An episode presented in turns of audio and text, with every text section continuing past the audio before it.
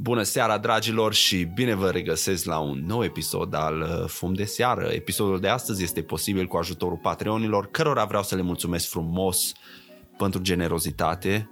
Fără ajutorul vostru, toate chestiile astea nu ar exista probabil, așa că mă înclin în fața voastră iar tu, dacă vrei să devii susținător al proiectelor Maramu TV, poți să o faci intrând pe www.patreon.com slash maramu, m a r a m o o și contra echivalentului unei cafele pe lună, da? O cafea pe lună, poți să te asiguri că podcastul Fum de Seară, 420 Vlog, 420 de grade și toate celelalte proiecte care există pe platforma Maramu TV o să continue. Nu uitați, suntem singurul canal cu și despre cannabis din online românesc, suntem o voce importantă a comunității și avem nevoie de susținerea voastră mai mult decât oricând.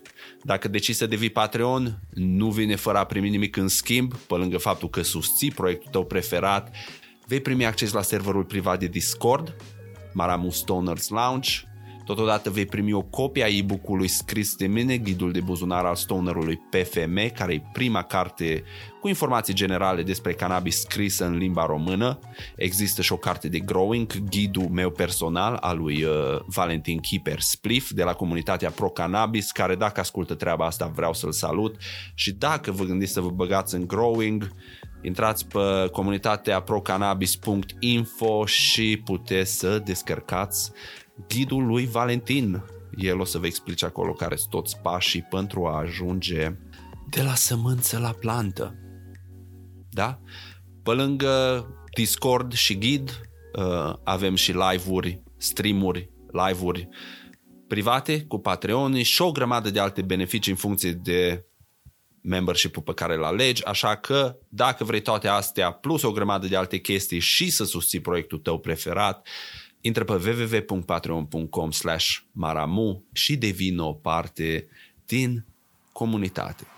Pentru episodul de astăzi, dragilor, l-am invitat pe Cristian Mihai Didu, activist și reprezentant al Asociației Evoluție în Instituție, asociație ce împreună cu cei de la legalized.ro au pornit primul proiect civil pentru legalizarea consumului recreațional de cannabis în România.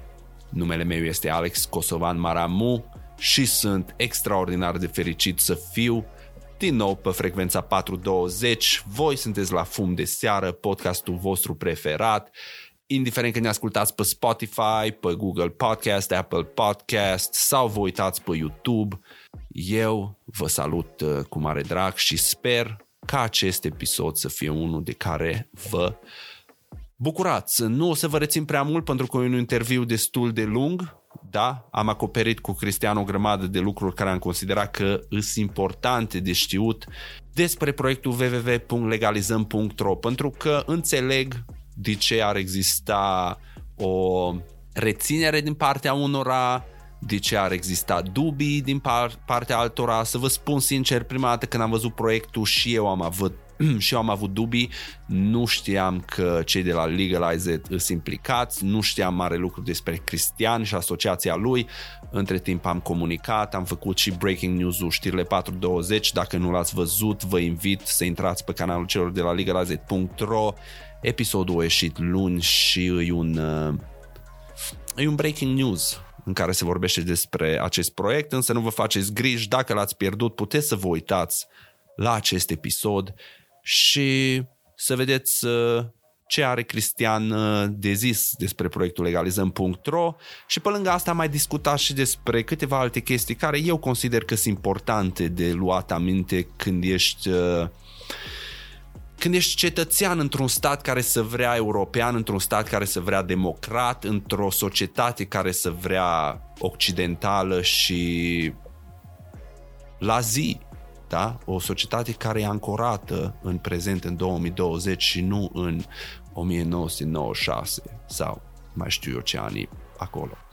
Așa că, dragilor, vizionare, audiție plăcută și ne auzim la final.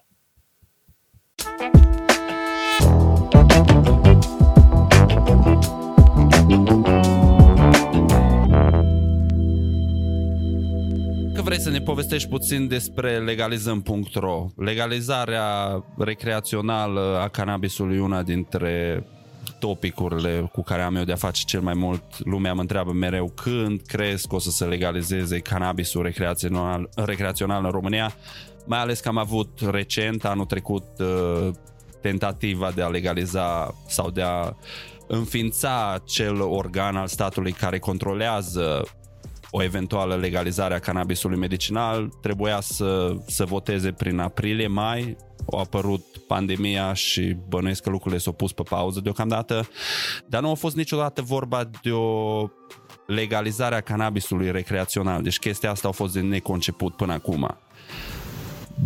Ce înseamnă legalizăm.ro și cum intenționează legalizăm.ro să ne ducă în pasul în care să ne gândim la legalizare? Uh, ca să nu pierdem uh, puțin subiectul, aș vrea să-ți, să-ți vorbesc despre Agenția Națională a Cannabisului, cea la care făceai referire. Am aflat și eu uh, de ea, am citit proiectul legislativ. Într-adevăr, este oprit din cauza pandemiei, dar el este pe, este pe traiectoria legislativă, este, este pe linia legislativă, urmează să fie dezbătut și uh, votat. Uh, votat uh, uh, împotrivă sau pentru, asta urmează să, să vedem. Uh, cât despre uh, Uh, proiectul uh, legalizăm.ro, el a venit uh, din dorința Asociației Evoluției în Instituție de a mai pune o cărămidă la acțiunile de stoparea a, de stoparea finanțărilor traficului de influență și a campaniilor electorale ilegale. Noi știm în momentul de față presupunem că uh, majoritatea uh, pieței de uh, cannabis recreațional este controlată de mediul politic. Asociația în ultimii trei ani de asta s-a ocupat. S-a ocupat de transparența instituțiilor, de um, convingerea instituțiilor să lucreze în interesul cetățeanului și nu în interese ilicite sau ilegale și ținând cont că um, sunt foarte mulți, așa cum ai spus, sunt foarte mulți oameni care solicită lucrul ăsta și pe această cale eu vreau să îndemn să nu mai aștepte să se întâmple din altă parte, ci să adere la acest proiect, proiect care își dorește să uh, unească toți acești oameni care, își, care vor să aibă uh, un cadru legal pentru recreere. Așa cum avem cadru legal pentru alcool, cadru legal pentru tutun, să avem cadru legal și pentru uh, cannabis.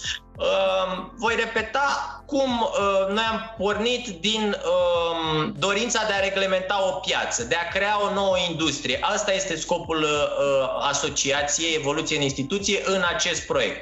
De aceea am contactat uh, echipa Legalize It, uh, după ce am, ne-am, am studiat puțin uh, mediul online, social media, am, uh, am aflat de Legalize It și am zis uh, să venim noi cu experiența noastră pe ce ține de o inițiativă legislativă, pentru că uh, va trebui să explicăm uh, uh, urmăritorilor că noi nu facem o petiție, ci noi vrem să facem o inițiativă, legi- să propunem o inițiativă legislativă și să o trimitem în Parlament. Pentru lucrul ăsta va fi nevoie de 100.000 de cetățeni. Dacă nu o să uh, reușească această inițiativă, avem planuri mult, mult mai mari, dar avem nevoie de foarte mult suport. Uh, pe lângă faptul că este ceva inedit, uh, subiectul în sine, asociația are, um, mai are un interes de a, de a genera un, un alt proiect pilot, în, integrate amândouă, de a fi prima inițiativă legislativă care se va depune cu semnături strânse online. Semnă, um, semnăturile și uh, datele uh, cetățenilor, datele personale ale cetățenilor vor fi strânse exclusiv prin uh, ajutorul unei aplicații uh, mobile. Deci nu intenționăm să ieșim în stradă să strângem semnături, intenționăm să promovăm online și să strângem uh, susținătorii uh, și datele susținătorilor să fie strânse exclusiv online printr-o uh, aplicație mobilă. Deci cam asta este în mare uh, scopul uh, acestui proiect și, uh, ceea ce ține de uh, asociația pe care o reprezint și ce își dorește el să facă. Uh, spuneai că marea majoritate a pieței negre a cannabisului controlată de politicieni. Poți să detaliezi puțin uh, chestia asta? Este, uh, este uh, cazul ăsta, de exemplu, dacă vorbim de tolela, to, tole, toleranță. To, substanță. Uh, dacă vorbim de uh, tolerarea uh, acestui consum, putem să vedem exemplu Belgiei, exemplu Olandei, unde și acolo nu avem o piață reglementată, ci avem o toleranță la consum. E, la noi în România, cu toate că Există uh, piață, adică tu poți să-ți cumperi, ai de unde găsești, de unde să-ți, să-ți cumperi, uh, băi, nimeni nu, nu știe de unde ajunge.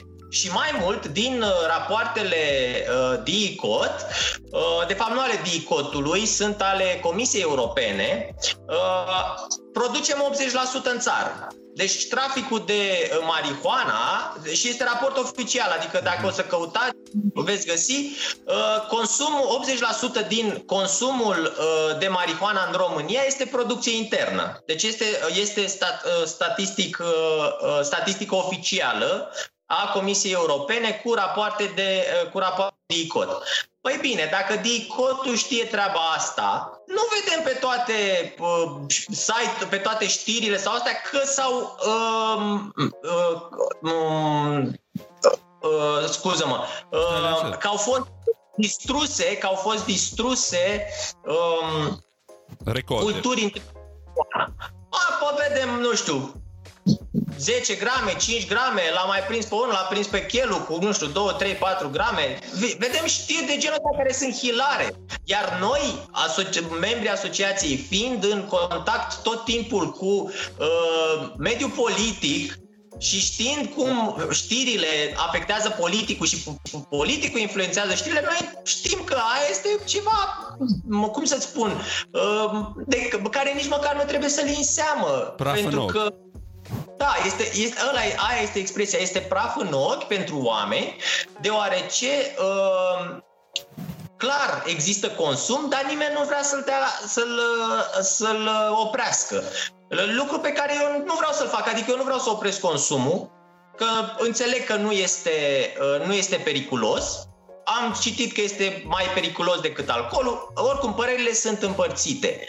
Dar eu vreau să reglementez pentru că sunt interesat să aduc și bani la buget, sunt interesat să creez și niște locuri de muncă și sunt uh, interesat să creez și o piață. În momentul în care faci chestia asta, economia crește. Adică dacă ai deja droguri uh, reglementate și de ce nu mai reglementăm unul? Adică pot să mă îmbăt liniștit, pot să-mi cumpăr țigări câte vreau, păi nu pot să trec cu ele granița, dar în schimb pot să fac acasă un munte de, de pachete de țigări, dar în schimb nu pot să fumez, uh, uh, să fumez uh, cannabis pentru că uh, nu avem uh, o piață reglementată. Și uh, ca să-ți răspund pe scurt la întrebarea ta, pe lângă aceste argumente pe care le-am adus, um, este evident că această piață de uh, cultivare a cannabisului funcționează cu aprobarea uh, unor decidenți. Iar la noi, um, absolut toate instituțiile sunt conduse politic.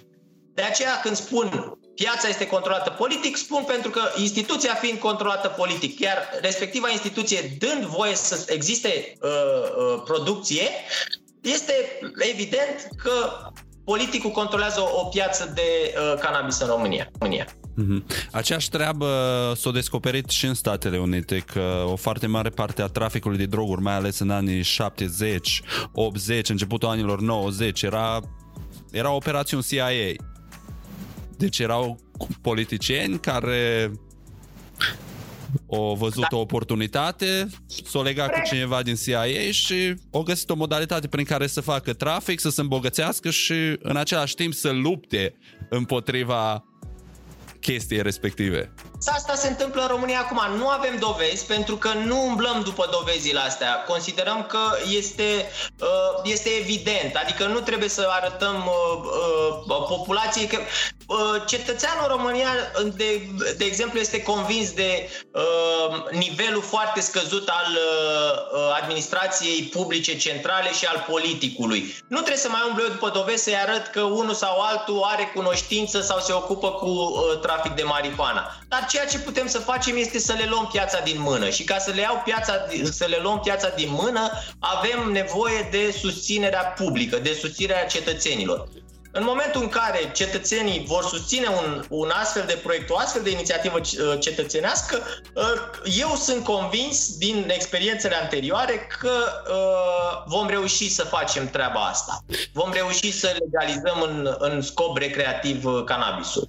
Și cum poate să susțină legalizăm.ro o persoană care aude, de exemplu, interviul ăsta? Ce poate să facă? Care e primul pas pe care poate să-l facă? Cum poate să susțină cauza? Proiectul legalizăm.ro uh, a pornit în urmă cu trei zile Uh, și a venit, uh, in, ideea a fost propagată inițial din mediul civic, din, uh, din partea noastră și am mers către, uh, am mers să căutăm parteneri în mediul antreprenorial, cei care cunosc problema legalizării uh, cannabisului în mediul antreprenorial. Uh, și așa am uh, contactat, uh, am ajuns în legătură cu Legalize It, care din, uh, din prima au decis să colaborăm și să mergem împreună pe, pe acest proiect. Așa că suntem în fază incipientă.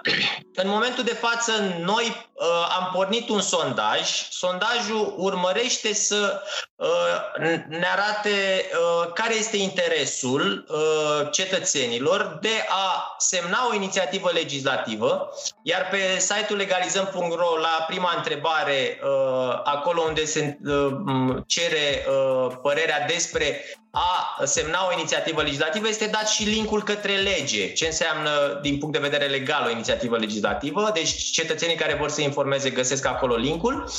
Uh, a doua întrebare ar fi uh, dacă sunt dispus să financeze, să susțină financiar cu 10 lei lunar o astfel de, uh, um, un astfel de proiect.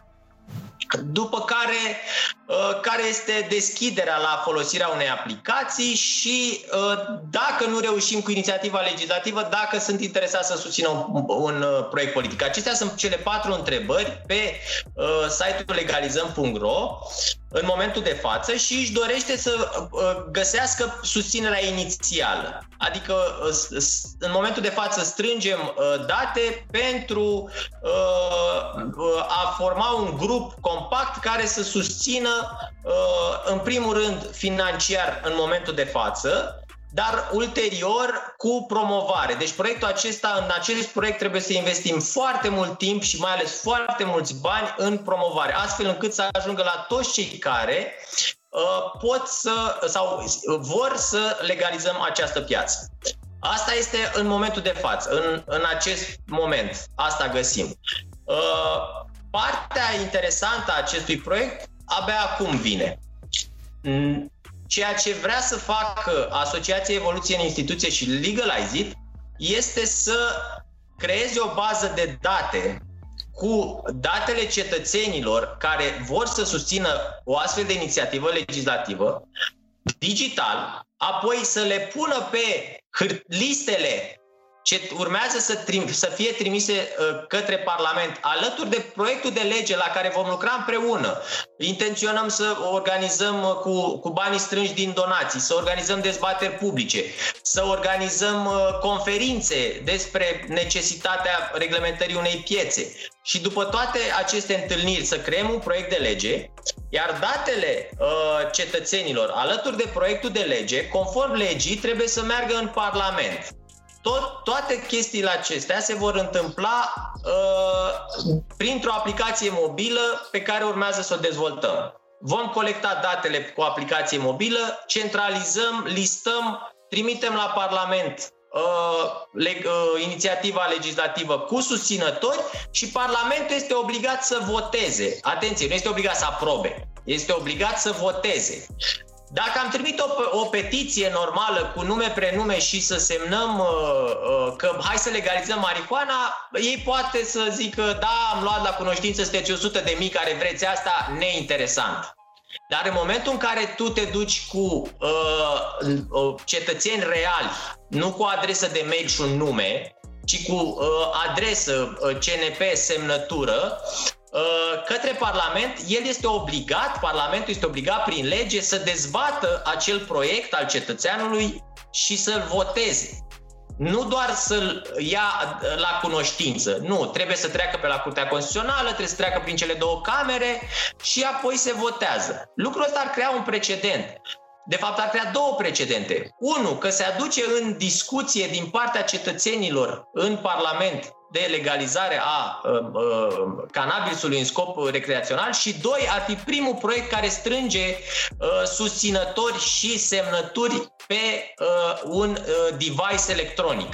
Adică noi nu intenționăm să ieșim în stradă să ni să semneze cu pixul pe hârtie, ci vreau să creăm o aplicație pe care să semneze cu degetul pe ecran, așa cum se folosesc în mediile uh, antreprenoriale și comerciale acum. Mm-hmm. Deci ăsta princip, uh, principalul scop și cu asta ne pot ajuta cetățenii. Unu, să ne acorde încredere, doi, să acorde sprijin financiar pentru că nu te poți bate cu o piață uh, susținută politic și financiar. Noi suntem mulți cu uh, și cu posibilități financiare reduse. Politicul sunt puțini, dar cu posibilități financiare majore. Și atunci noi oarecum trebuie să compensăm lucrul acesta. De aceea noi uh, să um, invităm cetățenii să sprijine inclusiv financiar acest proiect, pentru că altfel nu vom putea, putea reuși.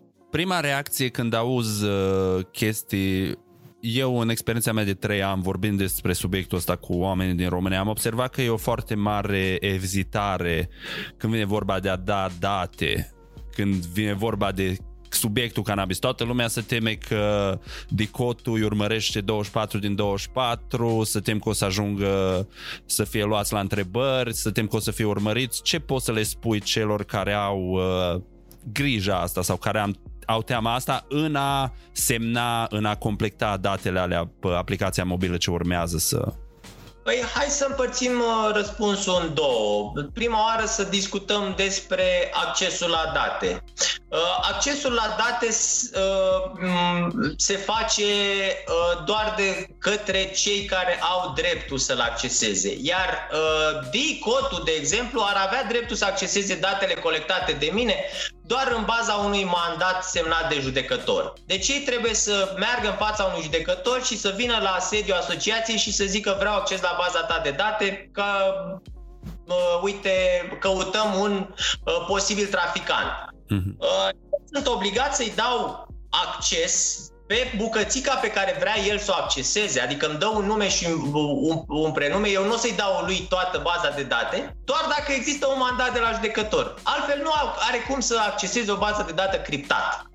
Deci siguranța datelor uh, este uh, primordială pentru noi. Deja ne-am gândit separarea datelor esențiale, cum ar fi adresa și uh, CNP-ul să stea într-o bază de date criptată, celelalte date, cum ar fi numărul de telefon și adresa de mail într-o altă bază de date, ca să nu, să nu stea toate la, la un loc. Ne-am gândit la această siguranță, dar totodată aș vrea să le spun celor interesați că DICOT-ul nu are ce să facă cu datele alea personale, adică DICOT-ul are acces la baza națională de uh, baza națională, uh, baza de date națională cu datele de uh, identificare. Adresă, nume, CNP. N-ar trebui să vină la mine. Să vină la, să vină la uh, legalizăm.ro și să ceară uh, o ce? O bază de date cu cetățenii care au intenția de a susține un proiect legislativ de legalizare a marihuanei, nu înseamnă că neapărat și este consumator sau traficant. Nu, este un cetățean normal, ca mine, de exemplu, care, uite, uh, uh, nu știu, n-aș spune în exclusivitate, pentru că a mai fost discuția asta, eu nu consum, nu am consumat niciodată. Deci eu fac lucrul ăsta pentru că uh, văd potențialul unei astfel de piețe care trebuie reglementată și sunt, mai sunt cetățeni ca mine care spun, bă, eu n-am consumat, nu intenționez să consum, dar este un lucru bun să legalizăm marihuana și prostituția. Nu, de, nu discutăm acum de prostituție, că este o altă problemă cu alte implicații.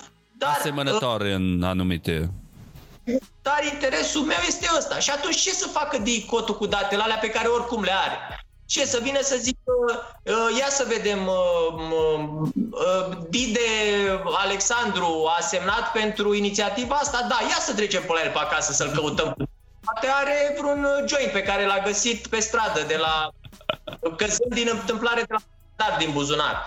Deci nu, siguranța datelor este esențială, nu se, um, totul va fi pe, um, pe servere cu um, standarde, cu ultimele standarde de securitate. Deci asta spun, discuția despre siguranța datelor este una foarte importantă în cadrul acestui proiect și deja ne-am gândit la cum să facem și uh, cum să ne asigurăm de acest lucru. Dar există acea paranteză, dar uh, la orice bază de date de oriunde din Uniunea Europeană are acces o instituție publică cu mandat de la judecător. Deci nu că vine DICOT-ul, pune, sau un polițist, vine un polițist sau un jandarm și noi suntem de la jandarmerie, vreau să-mi arăt și în baza de date sau filmările tale pe, pe care le-ai făcut în casă sau, nu știu, pe o proprietate. Nu. Lucrurile alea sunt doar cu uh, mandat uh, de la judecător sau cu ordonanța procurorului. Altfel, nu, nimeni nu are acces la datele, datele personale. Și oamenii trebuie să înțeleagă că prin simplu fapt că își exprimă părerea nu comit nicio infracționalitate sau contravenție, chiar dacă e vorba de cannabis este, îmi doresc, îmi doresc ca, cet, ca uh, cetățenii din România să înțeleagă lucrul acesta. De trei ani de zile de când sunt în mediul civic, oamenilor le este frică să vorbească, oamenilor le este frică să-și exprime părerea și opinia Uh, și mi-aș dori să înțeleagă că suntem într-o convenție europeană, am semnat o convenție europeană a drepturilor omului unde libera exprimare este garantată. Constituția României trebuie să apere libera exprimare și nimănui nu trebuie să-i fie frică să vorbească, să spună propriile, propriile opinii aș divaga puțin discuția și aș duce într-o, într-o zonă în care uh, nu are legătură cu ceea ce cu subiectul principal al nostru de astăzi, dar uh, e, trebuie să fii liber să discuți despre uh, absolut orice. Deci despre absolut orice, atât timp cât uh, nu instigi la uh, ură și violență și mai ales nu instigi la acțiuni care să-mi încalce mie niște drepturi. Deci dacă, dacă ceea ce fac eu nu-ți încalcă ție drept, un drept, tu nu poți să vii și să-mi restrângi mie un drept atâta timp cât nu, eu nu-ți încalc ție un drept, tu de ce să vii să-mi încalci mie unul? Deci dacă dreptul meu la liberă exprimare nu-ți încalcă ție dreptul la liniște, adică dacă nu urlu de nebun din zi până seară uh, și ție nu dau voie să, să dormi, tu nu ai de ce să-mi restrângi tu mie dreptul la liberă exprimare. Și ăsta este sfatul meu uh, către toată lumea. Învățați să vă spuneți părerile și opiniile, dar totodată învățați să le faceți cu argumente, astfel încât să existe un dialog și să analizați toate părerile, toate opiniile, și cele pro și cele contra. Și după așa, bănuiesc că ați făcut o estimare, niște previziuni, să zicem că totul decurge ok. Cam pe când estimați să ajungă proiectul ăsta într-o poziție în care să fie supus unui vot din partea Senatului, bănuiesc în primul rând și după aceea Camera Deputaților, nu? Asta e uh, Depinde cum depinde unde se depune prima dată, în funcție de, în funcție de lege, dar cred că va fi o, o, o lege organică uh, și va fi depusă prima oară la Senat. Da, bine, procedu- procedeul este mai mare, dar uh, nu mai ocupăm acum timp să-l explicăm. Se duc semnăturile întâi la Curtea Constituțională, Curtea Constituțională își dă uh, votul pe, pe constituționalitate, după care se întoarce în Parlament. Ok. E, uh, și în Parlament urmează proceduri, discuții pe comisii, mă rog. Uh, măi, răspunsul nu aș vrea să sperie ascultătorii, dar uh, din experiență uh, discutăm, dacă discutăm când vom reuși să depunem inițiativa în Parlament, eu zic că într-un an de zile avem inițiativa depus. Dacă mă întrebați când cred eu că, că să fumăm legal pe stradă, dar uh, nu pe stradă, pentru că în, uh, pe stradă. Uh, dacă mă întrebați când să fumăm legal, estimez între 6 și 8 ani. Ești mai optimist decât mine. Eu mereu le zic 5 ani cel mai bun, favorabil scenariu, 10 ani cel mai probabil. Eu așa spun. Dacă, dacă oamenii se mobilizează, dacă avem susținători peste pragul de 100 de mii, și în, în mintea mea idealul ar fi de 500 de mii și dacă avem timp îți și explic de ce 500 de mii. Uh, eu cred că vom putea să o facem în 5 ani. Dar oamenii trebuie să uh, susțină această inițiativă. Trebuie să înțeleagă că trebuie să strângem bani și să avem, legalizăm .ro pe toate podurile, pe toate uh, panourile publicitare. Trebuie să avem în Piața Victoriei pe un bloc din, din Piața Victoriei trebuie să avem o reclamă luminoasă pe care se scrie legalizăm.ro. Doar așa poți să lupți cu o piață controlată de instituții publice, în momentul de, de, uh, controlată ilegal de instituții publice. Adică în momentul în care ei au fonduri nelimitate, plus că au uh, imunitate, deci vorbim de o piață controlată de persoane cu imunitate, senatori și parlamentari au imunitate. Noi trebuie să venim cu ceva aproape la fel de puternic avem două posibilități. Unu, să ieșim în stradă, dar nu cred că va ieși cineva, că vor ieși 500 de mii de oameni în stradă să apere acest drept. Doi, să semnăm și trei, cel mai puternic, să și semnăm și să strângem și suficiente fonduri astfel încât să putem să promovăm ideea să ajungă la cât mai mulți oameni.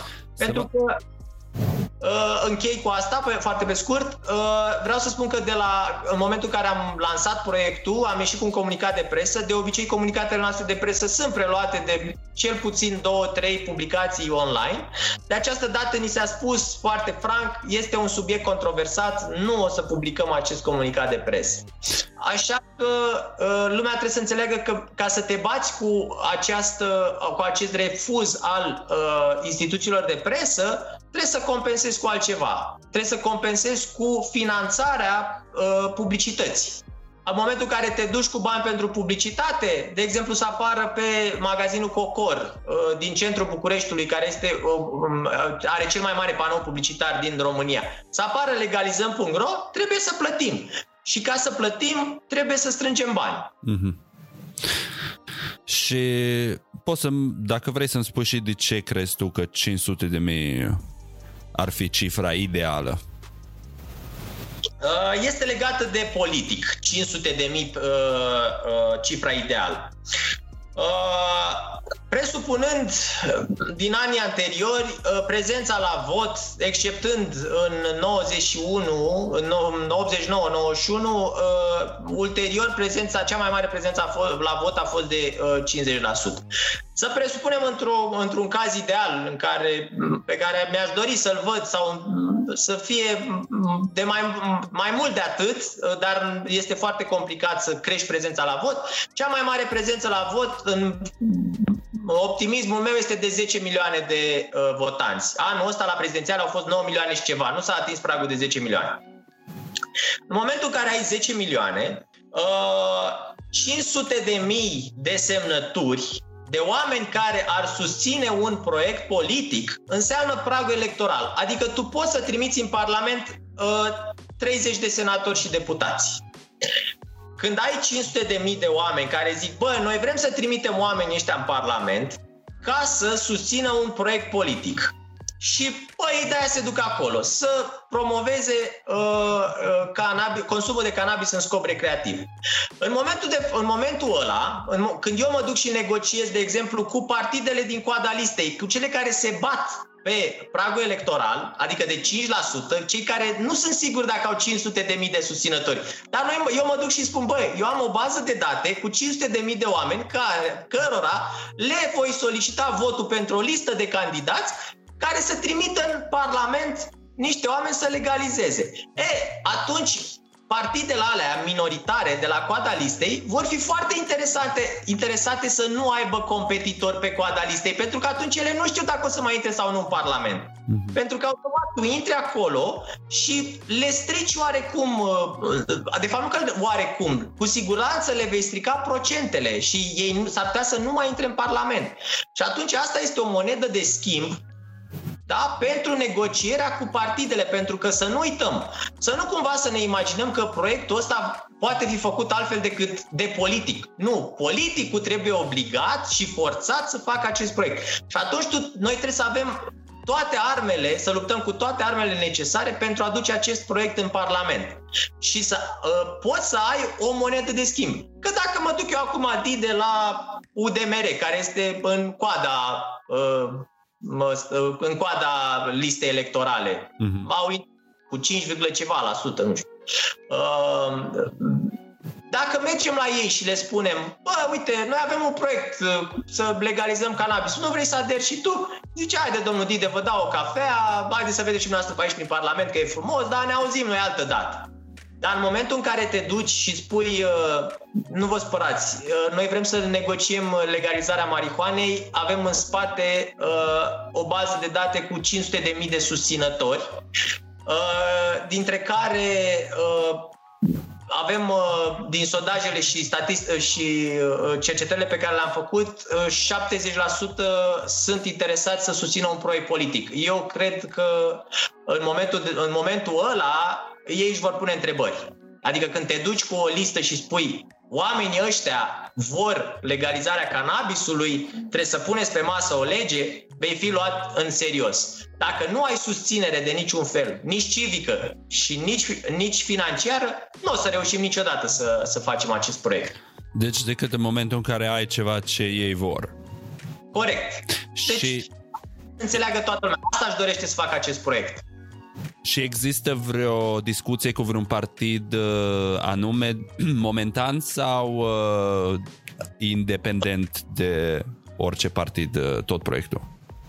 Uh, în momentul de față, proiectul uh, este independent de orice partid. Nici nu, uh, primul lucru pe care vrem să-l facem este să mergem înainte cu inițiativa civică. Deci listele de semnături pe partea civică, cu tot ce înseamnă legea 189 pe 1999, cea cu susținători civici. Ieri am avut o discuție cu Florina Presadă. Florina Presadă este senator în uh, Parlamentul României. Uh, a în lucrat... USR, da. Da. A lucrat uh, la un proiect pentru, atenție, uh, um, dezincriminarea uh, consumului Uh, în, uh, în scopuri proprii sau de, de, dezincriminarea consumului, dar a venit pandemia. Uh, mi-a confirmat că cum, cum se revine la un program oarecum normal. Va exista o, nu o dezbatere publică, ci o um, discuție cu specialiști, adică va fi invitat DICOT-ul, MEAIU, vom fi invitați și noi și să se, să se ajungă la, o, la un consens pe un proiect legislativ de uh, dezincriminare a consumului în momentul de față. Deci la asta lucrează uh, Florina acum și a spus că îl va pune pe masa Parlamentului până în alegerile parlamentare ce urmează să aibă loc anul ăsta.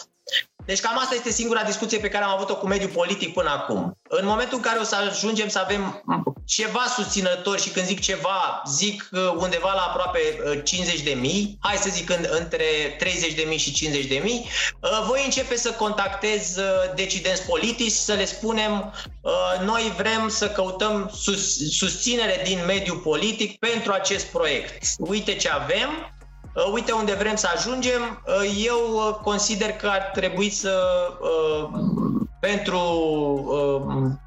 binele societății, să purtăm discuții cu toți parlamentarii pentru chestia asta. Adică pentru finalizarea proiectului.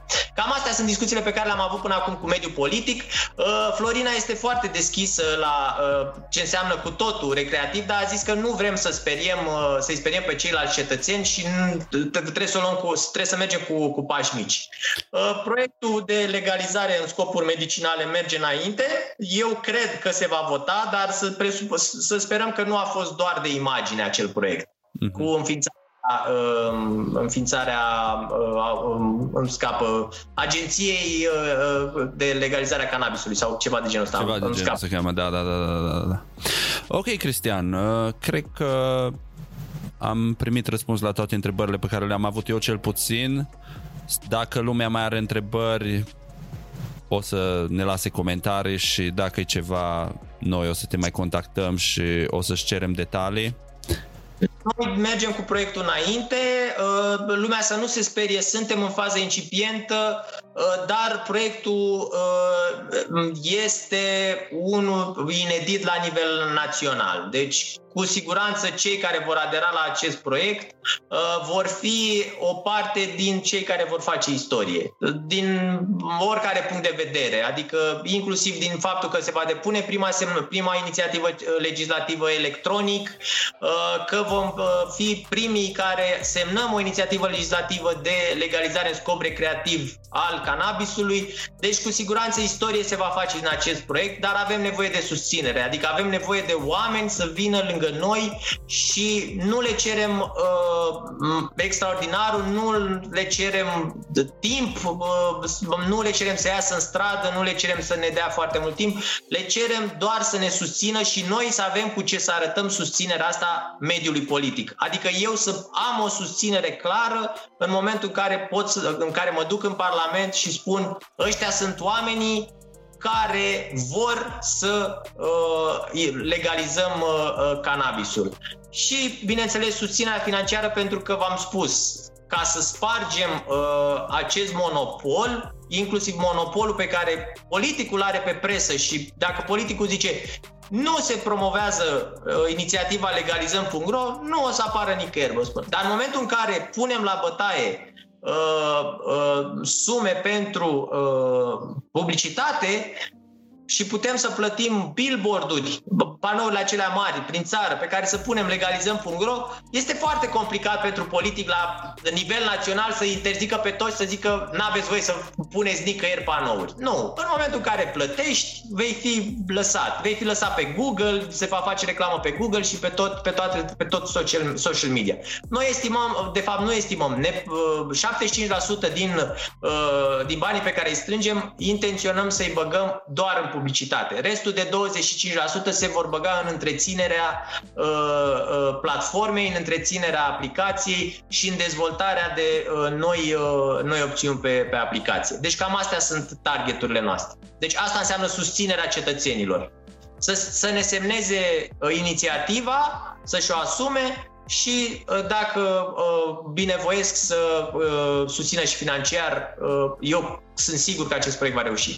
Și aplicația mobilă există în momentul de față sau se lucrează încă la ea și urmează să iasă? Nu există aplicația mobilă. Planul este următorul. Momentan pe site-ul legalizăm.ro găsim acel sondaj în momentul în care am zis că ajungem la uh, 1000 de uh, persoane care își arată intenția de a finanța cu 10 lei pe lună acest proiect, uh, noi le vom trimite înapoi uh, un link uh, cu modalitățile prin care am decis să strângem bani. Și acolo va fi plata cu cardul, PayPal, Revolut, uh, foarte multe opțiuni ca să poată omul să aibă uh, acces la uh, aceste uh, modalități de transfer. Uh, strângem bani și în momentul acela vom semna un contract cu uh, uh, o firmă care să ne dezvolte aplicația și site-ul. În primele șase luni, toți banii aceștia strânși vor merge către dezvoltare de aplicație și site Apoi jumătate din ei, adică 50, uh, 5.000 de lei pe lună, rămân pentru întreținerea aplicației și site-ului și pentru dezvoltare, restul de 5.000 de lei merg în promovare. Iar eu de la 5.000 de lei investiți pe promovare, uh, care să meargă doar targetat să strângem semnături, uh, din momentul acela uh, pur și simplu va fi un efect de domino. Cu cât, cu cât intră mai mulți bani în uh, conturile asociației, cu atât ne permitem să investim, să avem mai multe acțiuni uh, de promovare. Adică în mintea mea este, sunt chiar să avem două concerte pe an, concerte uh, um, mari, uh, să avem promovare la uh, marile festivaluri, cum sunt Neversea, uh, Untold. Untold. Da. Electric Castle, da oamenii trebuie să înțeleagă că eu ca să apar la Antold cu legalizăm.ro, eu trebuie să plătesc. Adică nu o să pot să mă duc la uh, organizatorii Antol să le spun Băi, știți ce bine ar fi să legalizăm marihuana? Nu vreți să ne punem și noi un banner mare la voi? Zice, ba da, dar s-ar putea să te coste vreo 200.000 de euro. Bă, da, mă, dar noi suntem un proiect civic și știi, uite, ONG-urile n-au bani. Eu vin din mediul antreprenorial, nu, nu funcționează. Nimic nu adică, gratis. Exact, dacă oamenii trebuie să înțeleagă și nu cerem mult, adică noi suntem conștienți că la un moment dat uh, dacă se va finanța acest proiect uh, cu puținul ăsta, adică cu 10 lei lunar, discutăm pe, pentru, pentru o persoană 10 lei lunar pe, uh, pe 4 ani de zile sunt 100 de euro a fix atâta, 100 de euro, care nu se simt, adică sunt o jumătate de șaorma sau o jumătate de pachet de țigări. Uh-huh. Cerem ca să avem posibilitatea să ajungi la Antold, să scrie la Antold legalizăm.ro și în momentul în care la Antold scrie legalizăm.ro, credeți-mă că vom avea uh, 100 de mii de semnături în mai puțin de două luni după Antold. Eu sunt sigur, sunt bag mâna în foc. Și legat de faptul că oamenii finanțează, din ce am înțeles eu citind landing page-ul, vor exista chitanțe, totul va fi transparent, tot, tot orice da, investiție va fi publică. Din, din punct de vedere, din punct de vedere uh, design, să zic, Așa. Uh, interface, în mintea mea este să am uh, countere, nu știu, 4-5 countere pe, uh, um, și în limba română să le spunem afișaje, uh, pe o pagină unde să se vadă în timp real toți banii pe care îi strângem. Adică în contul bancar sunt atâția bani, în contul de uh, procesa, în contul procesatorului de carduri sunt atâția bani, în PayPal sunt atâția bani și toți banii să fie real și să se vadă în timp real. Adică în momentul în care uh, lucrezi și noi ne dorim să fie să fim digitalizați, lucrul ăsta îl consider uh, dovada de transparență. Adică, de exemplu, cineva bagă, încearcă și bagă un euro, să spunem. Da, și îl plătește cu PayPal-ul. Eu, după plată, în 5 minute, eu cred că acel euro va apărea pe uh, respectivul afișaj. La asta mă gândesc în momentul de față să-mi demonstrez transparența. Pe lângă asta, intenționez să publicăm toate extrasele de cont lunar deci lunar să avem extrasele de cont uh, cu toate plățile făcute, facturile publicate toate pe o pagină, lunar să se publice toate facturile cu cheltuielile pe care le avem. În momentul în care o să ajungem să angajăm persoane, uh, vom, nu vom putea să publicăm uh, numele și salariul pentru că este uh, ilegal conform GDPR-ului, reglementării, dar va apărea pe extrasul de cont salariul, dar nu va ști către cine este, dar se știe că, că este salariu. Uh-huh. Așa intenționez eu să-mi, demo- să-mi uh, dovedesc transparența prin, prin metodele astea. Dacă cineva vine și cu alte idei, eu intenționez să le, să le implementez. Dar cred că asta cu counterele va fi de, de interes. Și uh, totodată publicarea uh, uh, extra da, și, și a facturilor și contractelor. Eu cred că în momentul în care o să ajungem acolo, lumea va prinde încredere în acest proiect și vor vedea că tot timpul eu am uh, luptat pentru transparență și pentru interesul public. Deci în momentul de față noi pentru asta ne luptăm, pentru interesul public. Și cred că interesul public există aici. Păi eu pot să vorbesc din experiența proprie și de trei ani de când vorbesc cu și despre cannabis în online. Am reușit să adun vreo 30 ceva de mii de oameni pe YouTube, având în vedere faptul că online nu e cel mai uh, prielnic spațiu pentru subiectul ăsta și o să vedeți și voi pe măsură ce decurge proiectul că e foarte greu să finanțezi campanii publicitare pe Facebook, de exemplu, pe Instagram, datorită naturii subiectului discutat și deja ieri, scuză-mă un pic, gata, așa, uh, sper că n-am... Uh, nu, nu, nu, uh, m-am, m-am lovit ieri de acest lucru, Facebook-ul a refuzat să-mi să-mi promoveze, uh, să-mi, am vrut să plătesc două reclame și mi le-a respins, uh, dar să nu uităm că noi suntem un ONG. Deci noi promovăm o inițiativă legislativă. În mod normal, uh, ei trebuie să fie deschiși la treaba asta. Uh-huh. Adică încât uh, eu pun în, în uh, vizorul public o inițiativă a uh, cetățenilor, indiferent cu ce este ea, atâta timp cât nu încalcă drepturi fundamentale, nu încalcă, adică eu nu promovez vânzarea, uh, cumpărarea moartea unei nații sau moartea unei religii. Nu, eu promovez o libertate. Da? Nu încalc nimănui dreptul, dacă eu consum marihuana, nu încalc nimănui un drept. Adică nu poate să zică Facebook-ul, pentru că tu promovezi legalizarea marihuanei, noi nu te lăsăm pentru că consumul e ilegal. Păi fix aia vreau să fac. Eu vreau să promovez o inițiativă care să facă consumul legal. Deci Interesant. Vor înțelege lucrul ăsta la un moment dat și sunt sigur că vom găsi uh, deschidere pentru a promova uh, treaba asta în online. Deci, uh, la un nivel mare, dacă ajungem, asta, de asta cer susținători, ca să ajungem să fim o voce. Ca să, de exemplu, hai să ne gândim la 500 de mii de utilizatori care vor, care vor trimite uh, un uh, mesaj către Facebook și zice vrem să promovați acest proiect. Eu cred că Facebook-ul o să zică bă, hai să discutăm de niște utilizatori nemulțumiți. Nu e unul, nu sunt doi sunt 500 de mii. Mm-hmm. Bine, din nou, discut cu suma aia din mintea mea care este ideală. Da? ideală, da. Da.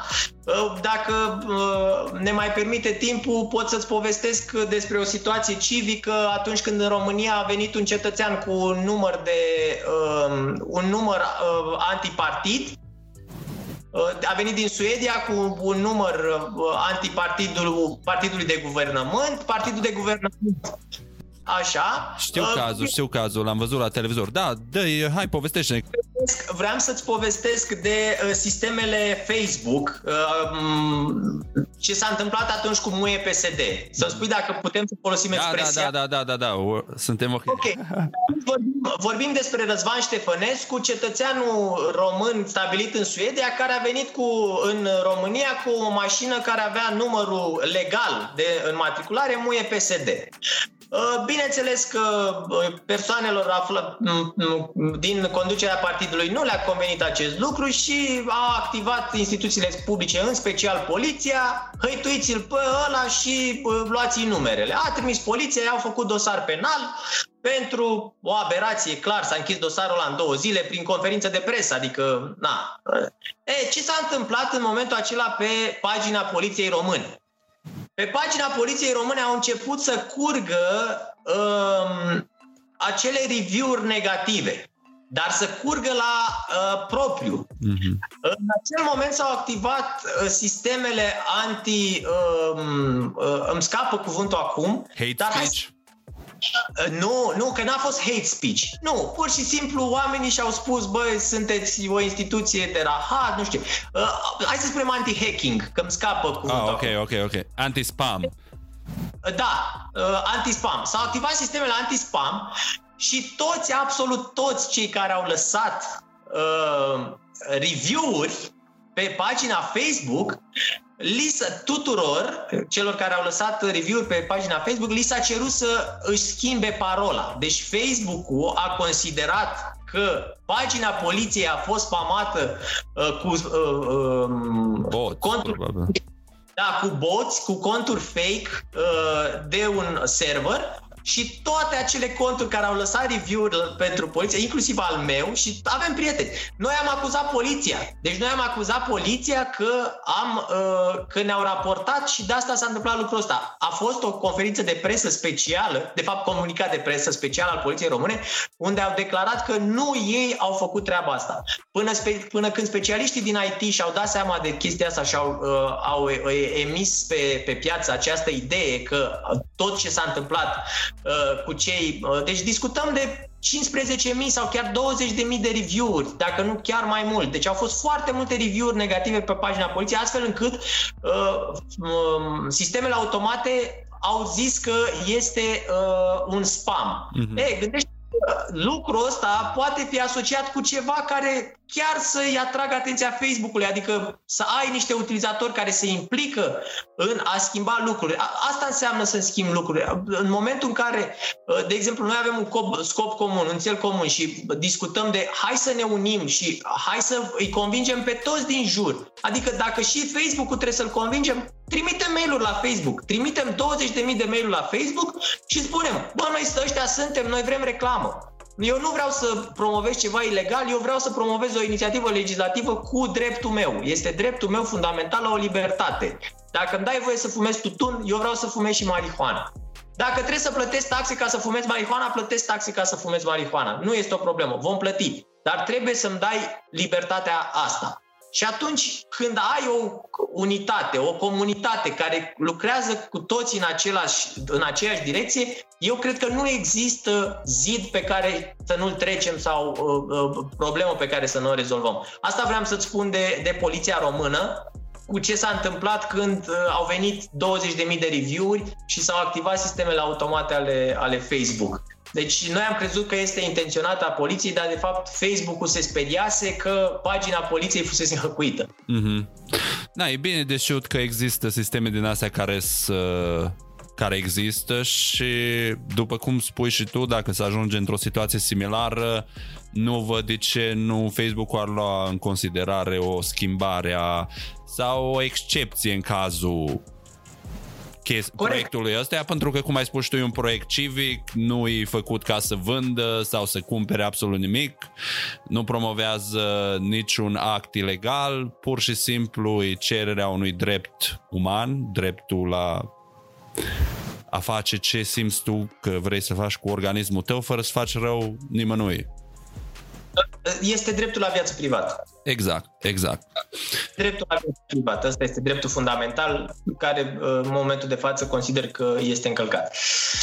Și la viață privată nu înseamnă doar că să, să nu vadă nimeni ce fac eu. Adică este ca și cum nu mai lăsa să, nu știu, să mănânc avocado. Dau un exemplu.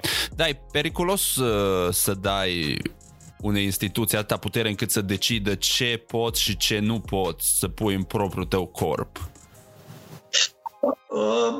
Eu n-am ajuns la a studia problema asta, dar da, eu sunt uh, adeptul. Uh, nu sunt, nu sunt, eu sunt adeptul reglementării. Mm-hmm. Cel puțin în țară, Uh, și cred că cam peste tot, dar în alte, în alte țări democratice, Statele Unite, Canada, care au și legalizat pentru că tocmai pentru că sunt niște democrații puternice unde cetățenii au zis vrem, că dacă nu uh, vă ardem la vot, s-a rezolvat.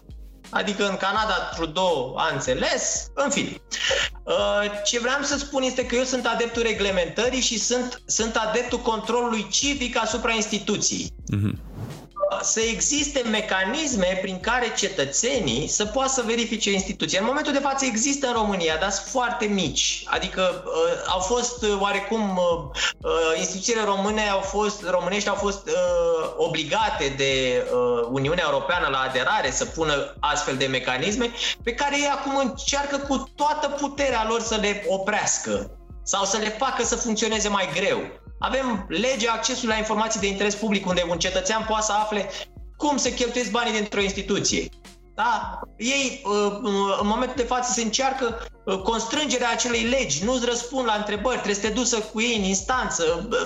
E, uh, dacă în democrație cetățeanul ar înțelege că este dreptul lui și nu ar lăsa, n-ar lăsa doar ONG-urile singure și câteodată, uite, de exemplu, dacă vorbim de un ONG ca al meu, care uh, se ocupă în special de uh, schimbarea uh, de uh, schimbarea comportamentului instituției, uh, atitudinii instituțiilor față de cetățean, este un ONG mic, are 10 oameni. Uh-huh. Uh, cu ăștia 10 oameni avem deschise aproape 600 de procese.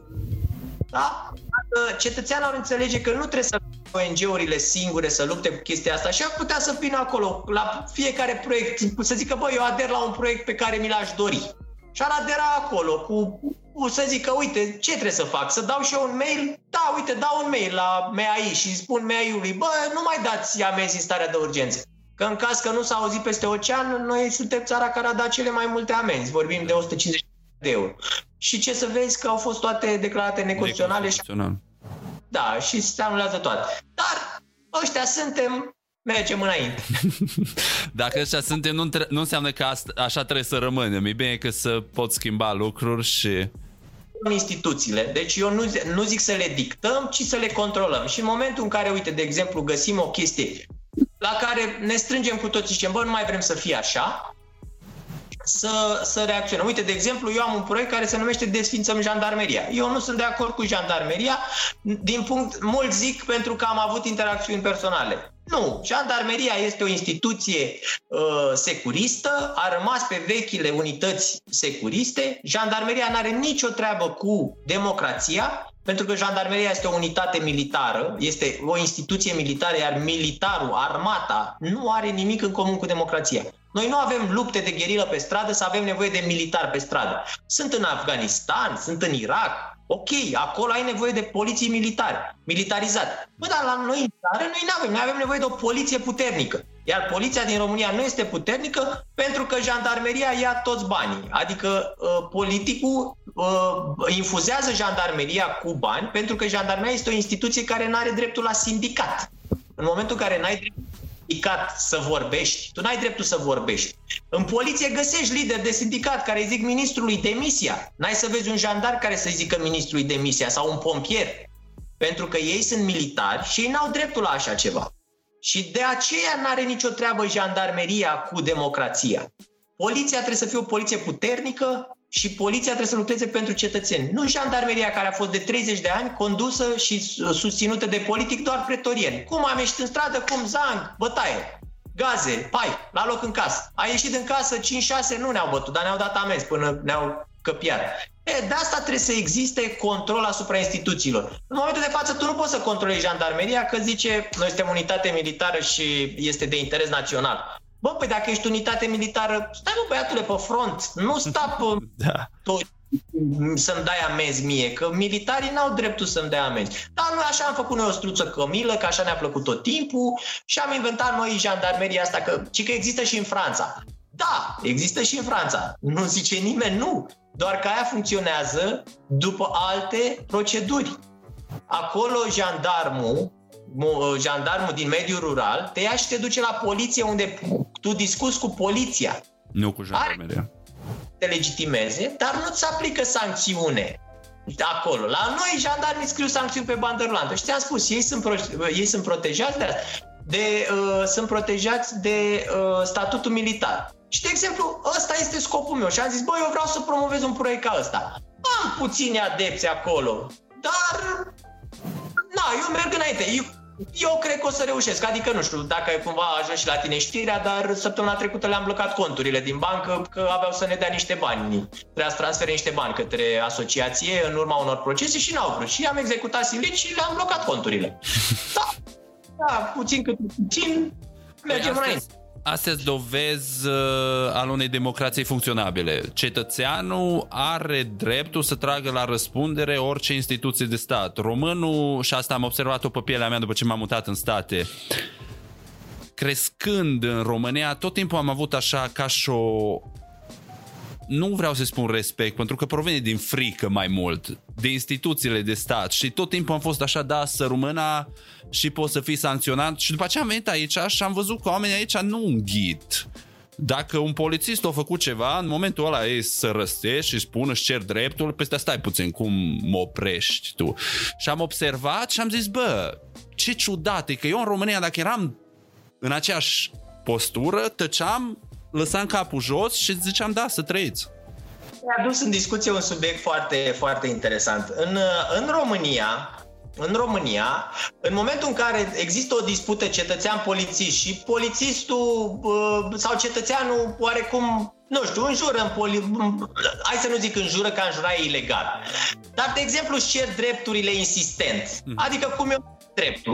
În lege scrie, în legea românească scrie foarte clar. Polițistul trebuie să-ți spună motivul pentru care își cere actul de identitate. Deci așa scrie în, în, în lege.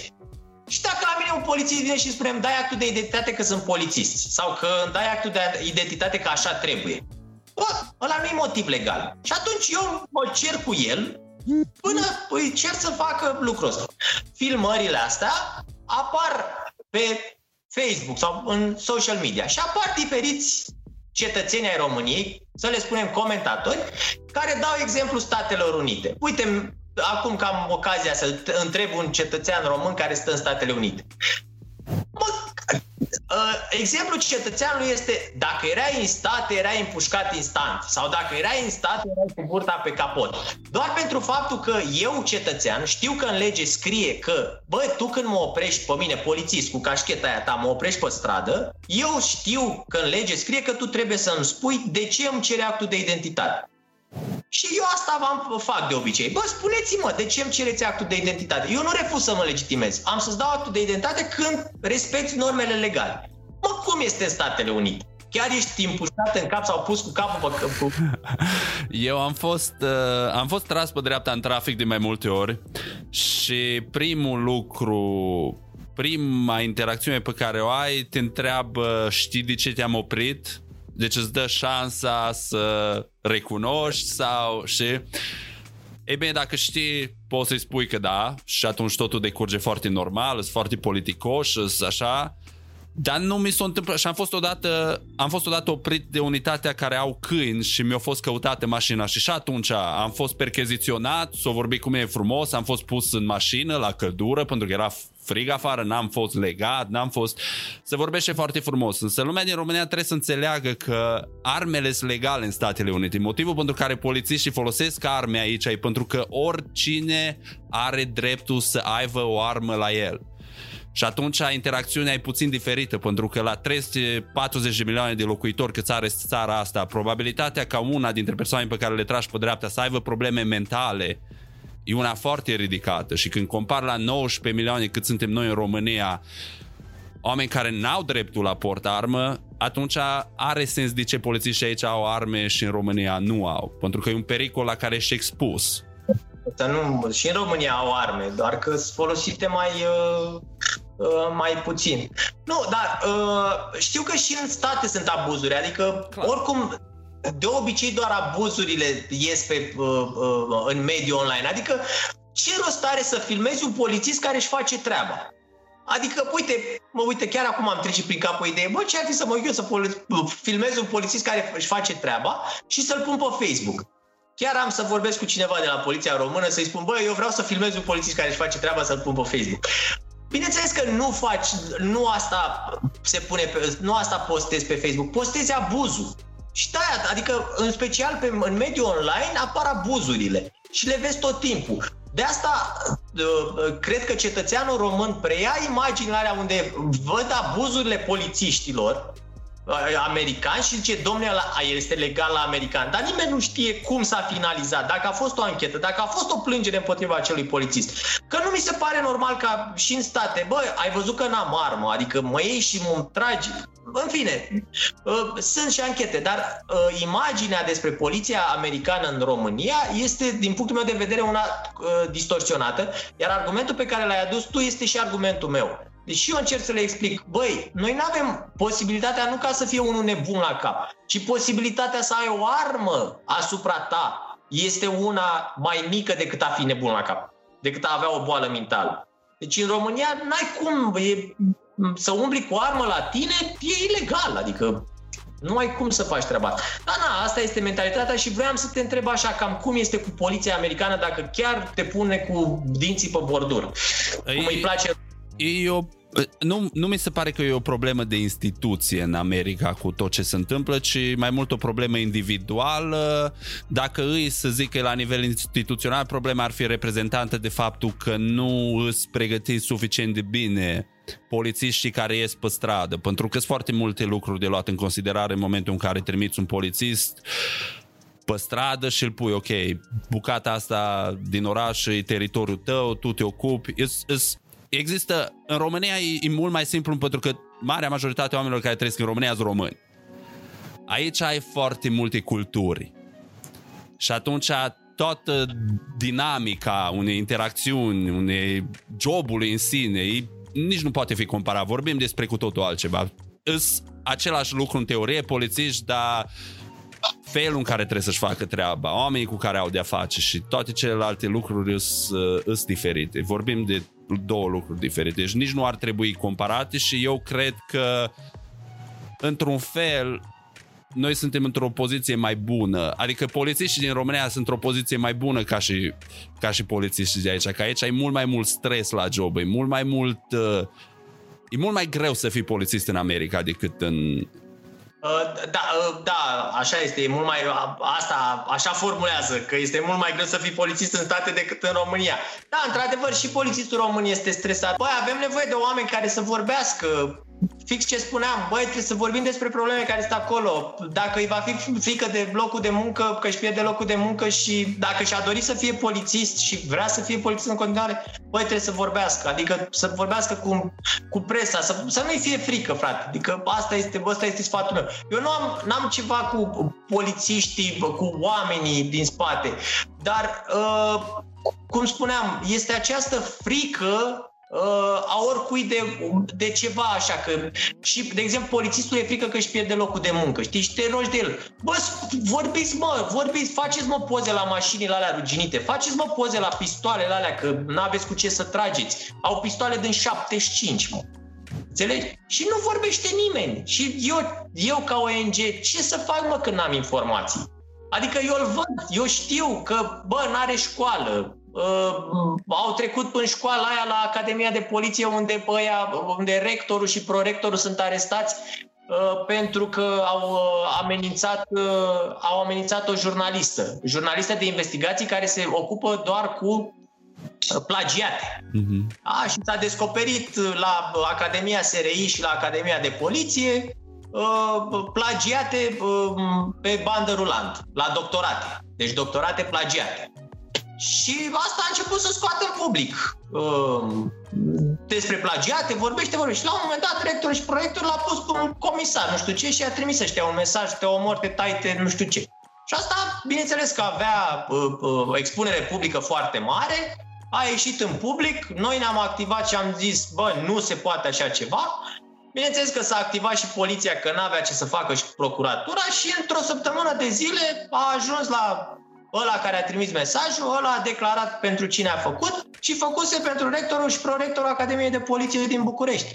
Deci la nivelul ăsta suntem, știi? Și gândește-te că dacă aia este la vârful Academiei, gândește-te ce polițiști ești de acolo. Adică și avem trei, trei instituții de forță în România. Uh, bine, nu pot să numesc poliția locală de forță, nu știu dacă ai, mă rog, ai, ai 9 ani de când ai plecat în România, dar există Era, poliția exista, exista și atunci, da locală, poliția și jandarmeria. Jandarmeria este aia care, vorba lui Teo, care se ocupă cu stand-up da, da. comedy, da. bă, te-a pus să coloreze ăia din chenar SRI care au stat în chenar, ăia care așa și așa la poliție și ăia care au rupt careocile la jandarmerie. Brutele. am explicat, adică ăia sunt cu statut militar și pur și simplu, ăla a primit ordinul în cască, mă, pe ăla, ăla nu judecă. Deci ăla pur și simplu este arma de la picior. Aia apăsat pe trăgaș, trage. Așa e jandarmul. Deci ăla nu-l interesează și, și cea mai mare problemă este că decidentul nu e niciodată în fața ta. Deci ăla tot timpul, cei mai lași sunt undeva prin mașini, se uită pe filmările pe care le trimit ăștia și dau ordin în cască. Ridic. Ridic. Și tu n-ai niciodată contact vizual cu ăla, să-l vezi, să-i spui, bă, ești un dobitoc. Nu. N-am dat seama, adică eu în momentul de față ignor. Pentru mine oamenii ăia îmbrăcați în jandarm dau seama că nu ai ce să discuți cu ei în uniformă. Și le-am spus, bă, vreți să discutați vreodată cu mine? Cu cea mai mare plăcere, confidențial, mergem la bere, discut, mă înjurați ce vreți voi, bă, dar în uniformă nu avem ce să discutăm pentru că nu discut cu voi. Discut cu unii pe care nu știi că se dau amenzi cu aprobare prin telefon sau invers, îți, îți, îți sună ăia să te amendeze, că da, din nou, tot sistemul ăsta care este defect, pur și simplu este un stat eșuat. Un stat eșuat este pentru că oriunde te-ai duce, te lovești de o tâmpenie, de o problemă. România este un, un stat eșuat, dar cu toate acestea cred că vom reuși să schimbăm lucruri. Salutare dragilor, o să întrerup acest clip pentru câteva secunde ca să fac un scurt anunț. Numele meu este Alexandru Kosovan Maramu și îs persoana care stă în fața ta la codă, la cafenea, ca să-și plătească cafeaua. Tu aștepți după mine, eu mă caut în buzunare și nu găsesc absolut niciun ban. Însă tu mă recunoști și zici, bă, tu ești Maramul de pe YouTube, nu? Și eu zic, da. Și tu zici, bă, stai chill, că din 2017 încoace ne dai clipuri, mă uit săptămână de săptămână la tine, hai că-ți plătesc eu cafeaua asta. Și eu în momentul ăla mă emoționez teribil și îmi dau seama încă o dată dacă mai era nevoie de ce am ales să continui să fac treaba asta de atâta timp. Așa că dacă vrei să fii tu persoana din coda de la cafenea ce stă în spatele meu, intră pe www.patreon.com slash pe filmul meu și susține proiectul Maramu TV. Lucrul ăsta nu vine gratis, ci în schimbul donației tale primești acces la serverul privat al Patreonilor de pe Discord, server care se cheamă Maramu Stoners Lounge. Pe lângă asta primești o copie a cărții scrise și redactate de mine despre cannabis, prima carte de acest fel scrisă în limba română, ghidul de buzunar al stonerului PFM, plus o grămadă de alte beneficii în funcție de abonamentul pe care îl alegi. Așa că dacă ești una dintre persoanele care apreciază contentul Maramu TV și vrei să susții această mișcare, te invit să faci cinste cu o cafea pe patreon.com slash pe filmul meu, ai toate linkurile în descriere, vă las să vă întoarceți la clip, vizionare plăcută, One Love. Eu cel puțin sunt foarte încrezător și optimist pentru toată treaba asta și mă bucur că cineva o luat inițiativa și mă bucur și mai mult că e cineva care nu e implicat direct în nu ești consumator. Deci, practic, nu ai niciun decât să zică lumea, da, bă, că ăsta vrea numai să poată să stea acasă, să fumeze și să nu facă altceva. Și deci, ești cumva obiectiv. N-ai, n-ai niciun cal în cursă nu ți-am zis, nu ți-am zis în material, dar de exemplu dacă cauți Cristian Mihai Dide și marihuana pe Google, mm-hmm. să găsești o dispută a mea cu Mircea Badea. Cred că am auzit, ce, n-am văzut efectiv disputa, știu că te-o, te-o rugat să-ți faci test sau nu te-o rugat. Am... Nu, m-am, mi-am făcut. Nu, că ei au zis că fumez și eu n-am, ți-am zis, n-am fumat în viața mea. Aș, dacă eram puțin mai ambițios, puteam să zic că n-am fumat niciodată nimic, dar mai mă îmbăt din când în când și mai fumez cu tot țigare, dar nu la toate bețiile. Așa, când am eu nebunii. Da. putem să punem 5 țigări pe an, dar maxim. Deci maxim. Uh, și bă, știam, adică dacă, mă, dacă îmi zicea ești un alcoolist, Bă, vara, de exemplu, beau berea pe seară. Nu există. Nu trei luni. asta. E, am zis, bă, du-te dracu, hai să-ți arăt, știi? Și m-am dus și mi-am făcut testul și l-am publicat. Ia du-te în rahat aici, știi? Și găsești testul pe net cum mi-am făcut... Uh, uh, pe personaje gen Mircea Badea, nu. da, mă rog. Dar uh, am atunci am avut discuții cu uh, prieteni, da, hai să le zic prieteni, că sunt prieteni, uh, pentru că comunitatea Corupția Ucide Așa. au avut un proiect de uh, un hub civic, adică să strângă bani, tot la fel din donații și să-și permită lunar să țină o, cam, o casă mai mare în care să facă activități civice, să învețe pe alții ce înseamnă ce ți-am spus eu până acum, inițiativă civică, legislativă, toate astea. În momentul de față a murit proiectul pentru că n-au strâns suficienți bani și n-au mai avut bani de chirie și de ce mai era acolo, dar în perioada aia cu testul, mm-hmm.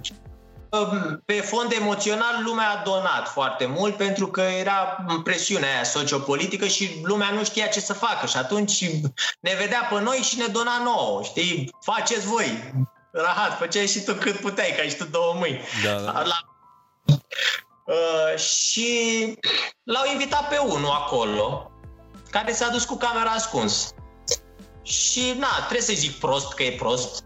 Prostul ăla de Bădiță, unul, Florin Bădiță îl cheamă, activist și uh, prieten de-al meu, s-a apucat el să vorbească cu unul pe care îl cunoștea de două zile cum se fac jointurile, cu pui atâta, că dacă pui prea multă nu știu ce se întâmplă și nu știu ce, și filmat mă cu camera ascunsă. Și a apărut la Antena 3.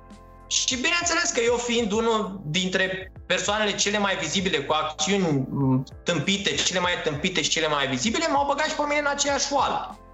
Prin, au legat ei cumva că ne-am întâlnit noi cu toții la Sibiu, ceea ce era adevăr. Ne-am întâlnit, am avut o întâlnire publică, presa invitată la Sibiu, nu știu ce. Dar bineînțeles că n-am fumat la Sibiu. Dacă o fi au fumat, fumat fără știrea, adică fără să fiu implicat. Nici măcar nu au fumat de față cu mine. Și au luat povestea de la Sibiu și au pus-o cu filmarea de la ce se întâmplase în casa activistului, ca așa se, se numea, unde acolo vorbise bădiță despre cum se fac jointurile în uh, casa activistului și acolo îl filmase. Și au apărut știri cu boluri de marihuana la casa activistului, celebru protestatar Cristian Dide. Zis că nu eram prezent acolo, îți dai seama, dar s-auzea vocea lui Bădiță și este inconfundabilă. Face față, nu știu ce. Uh, și au fost trei episoade din astea, unul cu mine, unul cu el și unul cu Angie Șerban, unde ne-a interferit așa și a zis, bă, stați așa un pic, că eu vă tai în fașă, nu aveți urme de THC în firul meu de păr pe care oricum nu l-am. Înțelegi? Și nimic, adică n Și m-am dus, am dat 100 de lei și mi-a făcut testul. Ia mă, spălați-vă cu el pe cap. Ăștia la alții care fumaseră au nebunit. Ne bagi în mormânt. Ne... Bă, bă boss, Bă, spuneți mă dracului că ați fumat și punct. Adică, bă, nu înțeleg de ce nu să schimbă te... cu absolut nimic. Corect. Că vrei, că că cuvântul drogat, dacă vrea să fie folosit împotriva ta, îl va fi folosit și dacă recunoști tu că ai fumat și dacă nu recunoști. Adică oricum gândești.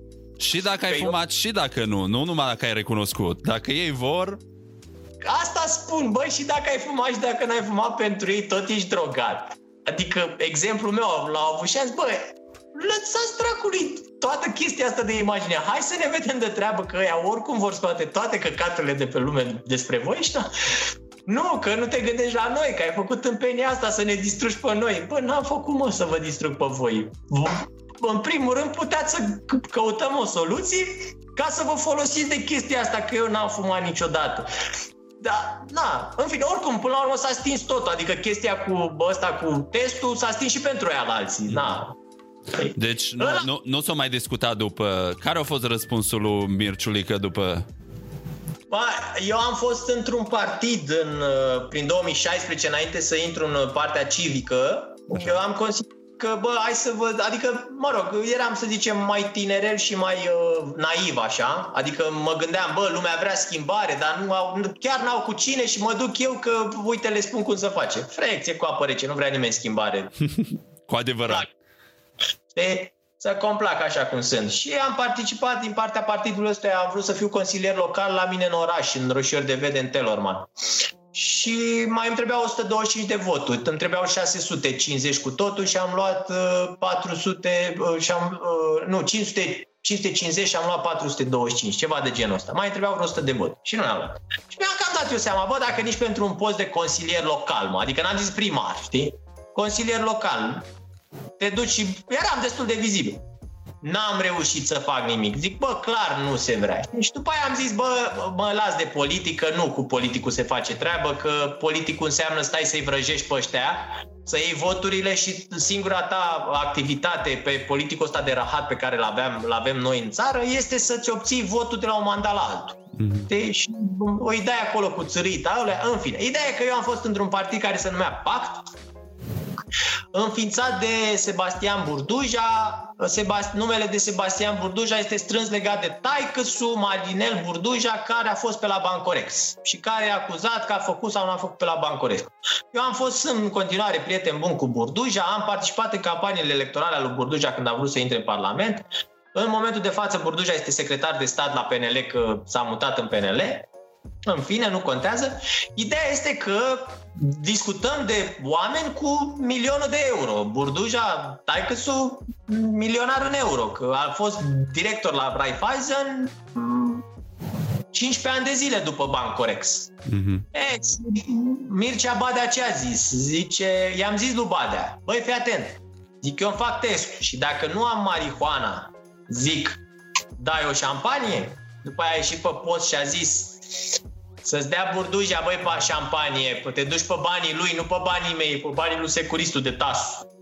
Așa, ceva, ceva de genul ăsta. Dar oricum a zis că să-mi dea burduja că nu-mi dă el, știi? Mm-hmm. Asta zi, un zero, știi? este foarte important să convingem oamenii că trebuie să strângem bani. Deci fără bani, proiectul ăsta este mort din fașă. Mulți vor zice, băi, îl faceți pentru bani. Bă, nu-l fac pentru bani. Adică o să vadă în momentul când o să începem să cheltuim bani, uh, că chiar nu-l facem pentru bani. Adică uh, nu, nu ai cum să spargi piața, ți-am zis. E, va fi foarte complicat.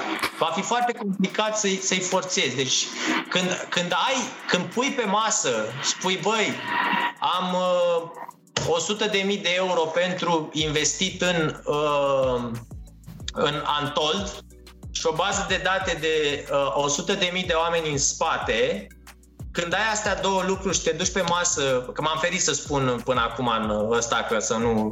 Da, de vreo trei ori m-am abținut uh, și am reformulat.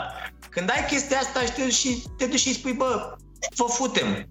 Deci vă, nu aveți, pur și simplu, din punct de vedere politic, noi putem să vă mâncăm. Adică noi dacă intrăm în spatele vostru, voi fiind la coadă, UDMR, PMP, ALDE, dacă eu mă duc și le spun oamenilor ăstora, bă, fac o listă cu 30 de oameni, 20 de deputați și 10 senatori pe care îi trimitem în Parlament doar să vor facă chestia asta, ăia din fund vor fi mâncați. Adică, pur și simplu, ei nu mai ating pragul la electoral, ei nu mai intră în Parlament. Mm-hmm. Gândește de Tăricianu, care e polițian cu uh, state vechi tu te duci și pur și simplu le forțezi lor mâna și le spui, băi, eu mâine bag statut la Tribunalul București și în statutul partidului scrie doar atât. Partidul are ca scop legalizarea, uh, uh, legalizarea cannabisului în uh, scop recreativ. Baci proiectul de lege ca în statutul partidului și doar asta faci și spui, bă, noi asta facem, noi nu ne împărțim, că de-aia nici n-am vrut proiectul să împărțim, că eu sunt de acord și cu legalizarea prostituției. Dar ă, găsești oameni care sunt împărțiți. Adică zice, bă, eu vreau prostituția, dar nu vreau uh, cannabisul. Vreau cannabisul, dar nu vreau prostituția. Și am zis, bă, nu mergem pe două căi, că știu din experiență că nu.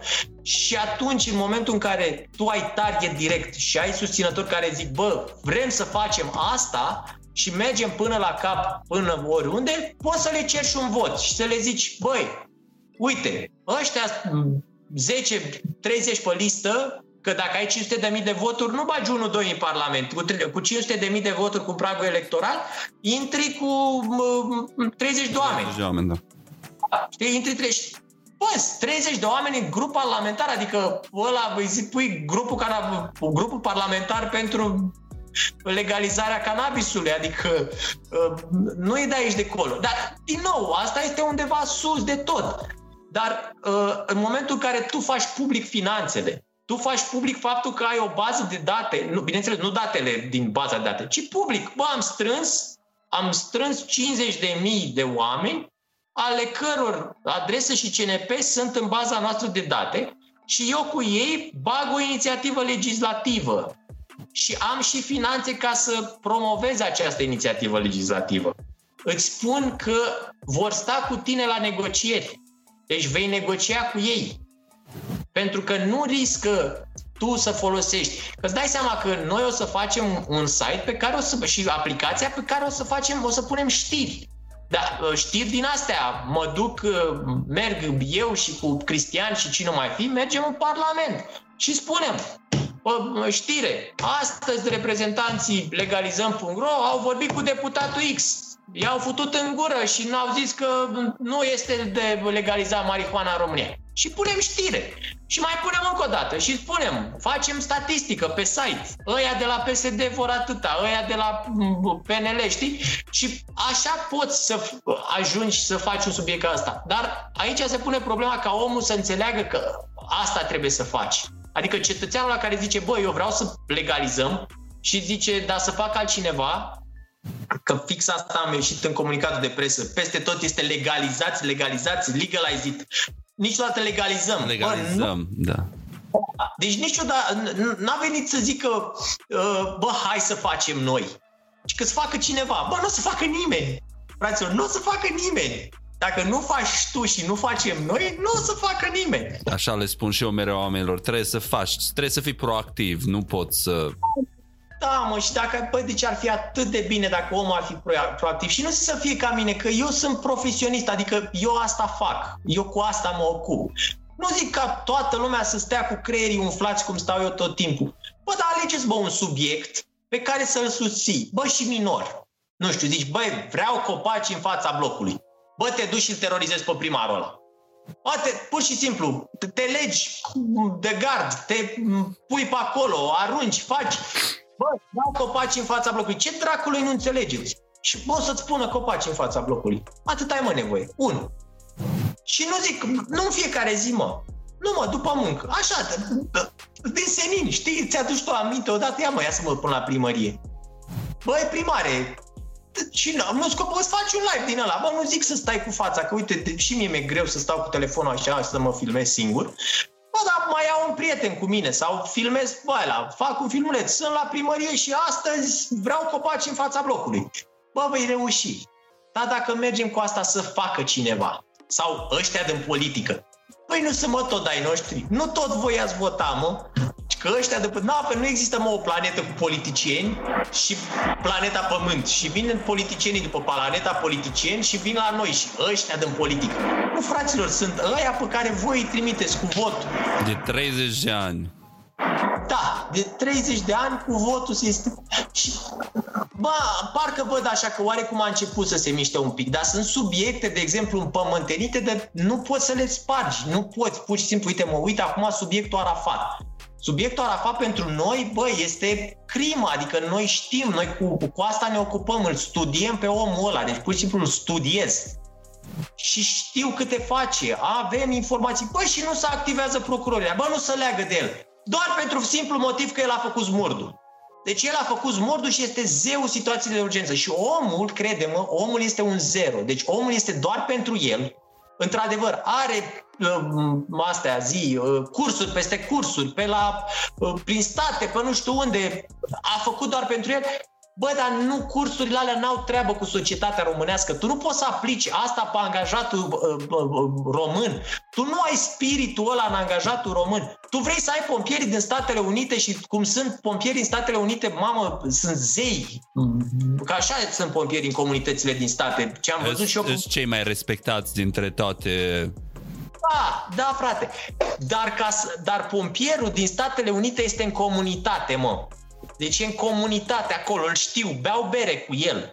Înțelegi? Și au și tot da... timpul au tot timpul evenimente în care să întâlnesc cu comunitatea și discută și eu sunt cea mai deschisă instituție dintre toate, așa. Sunt privați, deci sunt privați, ei sunt plătiți să facă aia, sunt profesioniști. La noi, pompierul profesionist, pe lângă faptul că, din nou, ajunge la chestia aia că este militar, mm-hmm. deci el nu vorbească, el nu are sindicat, el nu are nimic, deci este militar, ca să poți să-l ții, mă, că aia înseamnă sistemul militarizat. În moment, sistemul militarizat, tu ții omul prizonier acolo, nu poți să vorbești, nu poți să faci nimic și de le convine lor sistemele militarizate. La noi pompieratul privat este o bășcălie. Deci pompieratul privat este o bășcălie. Sunt pensionari care umblă prin moluri și verifică hidranți. Cam atât înseamnă la noi pompieratul privat. Adică nu sunt aia 5 pe 5 care aleargă, nu știu, mai sunt într-adevăr din câte firme private de pompieri, uh, găsești 2% ca ăia americani care să facă din pasiune, dar nu e o echipă, e unul la o firmă. Mm-hmm. Ci pompieratul privat la noi este o bășcălie. Uh, mașinile de pompieri din 76 sunt cumpărate de firmele de pompieri private din România ca să-și avizeze firma de pompieri. Gândește, din 76, mă. Deci, pur și simplu este e o nebunie și nimeni nu reacționează la chestia asta. Adică mă refer la Arafat. De? El știe treburile astea. Știe că, bă, firmele private de la noi din România de pompieri, bă, sunt degeaba, dar trebuiau băgate. că el ce vrea să facă acum? El vrea să facă, există serviciu privat de situații de urgență și serviciu voluntar de situații de urgență. El vrea să oblige toate primăriile să-și facă servicii voluntare. Adică voluntari din comunitate să ducă acolo, știi, antrenament zero, nu știu ce, să cumpere mașini de pompieri la toate primăriile pe care să le opereze cu voluntari. Bă, în principiu, așa, când auzi, ar fi un, ar fi un proiect bun. Dar cine ți instruiește, mă, voluntarii aia? Cine ți administrează? Cine îți face managementul pe ei? Voluntarul ăla trebuie să mănânce. Voluntarul ăla trebuie să bea apă. Tu te duci voluntar, că mă duc și eu voluntar. Dar trebuie să-ți asiguri o, o haine, trebuie să-i asiguri căldură. Nu plătește nimeni pentru chestiile astea. Și el vrea să dea la o parte toate firmele alea de pompieri care sunt oricum, uh, ți-am spus, aproape degeaba, dar mm. sunt acolo păcat și să-și bage ei pe ăștia, pe ăștia voluntari. Și doar pentru nebuniile lui din cap. E, ideea este că omul face căcaturile astea de la colectiv. Deci de la colectiv se tot spune, jos cu Arafat, jos, nimeni nu se leagă de el. Deci nimeni nu se leagă. Uite, acum vreau să mă duc, am pus pe Facebook ieri, să ne și prietenii pe Facebook, uh, mă duc uh, să pun laser să proiectez un, un mesaj acum când ieșind în starea de urgență, că mâine ieșind în starea de urgență, uh, să proiectez împotriva lui. Nu, lumea nu rezonează. Deci lumea știe, Arafat a făcut smurtul și gata, i-a pus, ăsta este să bun. Mulț- este... Să mulțumesc cu prea puțin. Da, măi, să mulțumesc și atât cu Bă, nu zic, faceți-mă statuie. Arafat, in, uh, uh, tatăl smurdului, sau scrie ce vrei tu pe statuia aia. Bă, dar atât a făcut, mă. N-a făcut nimic mai mult. Faptul că cumpără mașini, că l-auzi, vai, ne-a cumpărat mașini de pompieri. Păi, în pula mea sunteți idioți. Asta este meseria secretarului de stat, mă, să cumpere mașini de Și-a pompieri. făcut jobul. Că, bă, n-a făcut, știi, compară cu ăla, bă, ăla a furat, dar asta face. Păi, bă, asta e meseria lui, adică nu a venit, a venit să facă ceva de, din afară, știi? Și asta zic, oamenii, oamenii cum sunt ăștia, sunt de neatins. Au mai fost alții pe care să zicem mai, îi mai modelezi, uite, a fost un scandal acum cu unul, cu pănașul, nu știu dacă știi. Da, da, da, da. da. E, și l-a luase guvernul PNL, nu știu ce consultant. A apărut pe Facebook un pic, gata, a dispărut ăla, nu mai e consultant acolo, știi? Mm-hmm. Da, dacă apare de Arafat, bă, nu se leagă nimeni de el, nu se leagă de Nea, nu s-a legat Chioveși. Adică avem povești cu tatăl unui, unui băiat uh, mort la colectiv, care îmi zice, bă, am fost cu procurorul general Lazar și cu Chioveși în birou uh, și le-am pus dovezi pe masă din dosare că Arafat a, uh, este de vină pentru intervenția de acolo și pentru faptul că s-a murit nu în colectiv, ci ulterior în spital și și a ieșit din birou. Deci mi-a zis la bă, a ieșit din birou, am ieșit cu Lazar. Bineînțeles că da, chestiile astea nu că nu poți să le faci publice, le faci publice, dar n-ajută nimic, n-ajută cu nimic, știi? Doar le dai ăstora la alții apă la moară. Noi știm că justiția este de căcat și funcționează ca dracu în România. Bă, dar nici să o fuți cum vrea Dragnea să o fut. Adică eu aș ieși acum să protestez împotriva DNA-ului, mă duc și protestez împotriva DNA-ului, că pur și simplu sunt degeaba. Adică de 2 ani de zile i-am apărat, i-am apărat, dar acum morți. Nu mai fac se... nimic, nu? Bă, a mai prins-o pe aia, pe Pintea. Dar și aia, se întâmplă ceva cu ea sau... Bă, cred că au trimis-o în judecată, ceea ce este un fapt, un lucru bun. Dar e, e trimis în stare de... de, de uh, altă paranteză. De exemplu, a fost la Hunedoara un scandal cu unii care s-au bătut cu poliția. Da, da, da, știu motivarea uh, judecătorului a fost, domne, dacă eu îl las pe ăsta liber acum, se înțelege că fapta nu este atât de gravă și atunci îl las în arest 30 de zile. Bă, dar în schimb, la, la, asta s-a întâmplat la Hunedoara. La Oradea, doi polițiști de frontieră iau șpagă ca să nu-i bage pe unii în carantină. Și la aia vine judecătorul și spune este la prima tangență cu fapta penală, nu reprezintă un pericol public și nu-l băgăm în arest. Păi, dar stai mă, atunci părerea mea de, în opinia mea, interesul meu public cum mai este, mă, justiție? Deci până al bagi la pușcărie că s-a a stat cu creierul în pungă la, în carantină, s-a enervat și s-a luat de polițistul la care oricum e neantrenat și l-a tratat ca pe un căcat. Mm-hmm. Și pe ăsta, bagi, pe ăsta îl bagi la pușcărie ca să dai un exemplu către ceilalți cetățeni. Bă, nu dați-mi polițiști, că intrați la pușcărie cum a intrat la Hunedoara, dar în schimb doi polițiști care iau și pagă și bagă în, în, în țară oameni care ar trebui să stea în carantină, dar nu stau, nu mai mi dai exemplu. Adică pe ea nu-i mai bagi la arest. Să zică, bă, nu luați pagă, că nu. Lasă că găsim niște din astea tertipuri. E la prima abatere, hai că-i dăm control judiciar, știi? Deci legile nu se aplică la fel pentru toată lumea. E foarte... Nu, exact. Știi, noi nu avem jurisprudență din asta. Deci, iar presiunea publică nu trebuie luată în considerare la un judecător, ceea ce este și normal. Băi, dar uh, încrederea publică în, în Statele Unite, am văzut într-un film, mm-hmm. în filmul cu Denzel Washington când aterizează el cu uh, avionul întors. Nu știu dacă știi, și era un bețiv. Ok. Uh, știu filmul, știu, am uitat cum se numește, știu filmul, știu, știu, știu, știu, știu. The, uh, the Flight, mi se pare. Parcă a fost și a doua parte la el, dar oricum știu filmul, l-am văzut-o, ești acum vreo 5-6 ani, ceva de genul. Ideea este că ăla a pilotat un avion și era băut. Înțelegi? Și filmul se, se termină așa. Judecătorul mi-a dat 5 ani de pușcărie pentru că am trădat încrederea publică. Bă, în România, și mie mi-a rămas asta, adică mă gândesc că nu e, este un citat atât de simplu, adică nu e fantezie. Mm. Adică nu poți să o bagi că am văzut în filme, e ceva fanta, fantasmagoric. Eu cred că este ceva real, documentat, treaba asta, fraza asta, cu încrederea publică. Bă, în România nu există asta. Am trădat încrederea publică. Adică tu când lucrezi într-o instituție publică, dacă iei șpagă și te prind unii și zic, bă, am luat, a luat șpagă, știi? Și are procurorul la niște probe. Clar, nu ești vinovat până nu declară judecătorul, până nu te judecă. Dar totuși, tu, tu ca judecător îmi trădezi mie încrederea în tine că pe ăla l-ai lăsat liber cu niște probe, știi? Uh-huh. Trădezi încrederea publică. Nu există termenul ăsta la noi. Și mi-ar plăcea să existe. Da, și să aibă fiecare un calificativ. Dacă o dacă greșește, hai să zic, îi dă un avertisment, dar să se știe, uite, ai antecedente, nu încrederea publicului față de tine, nu-i la...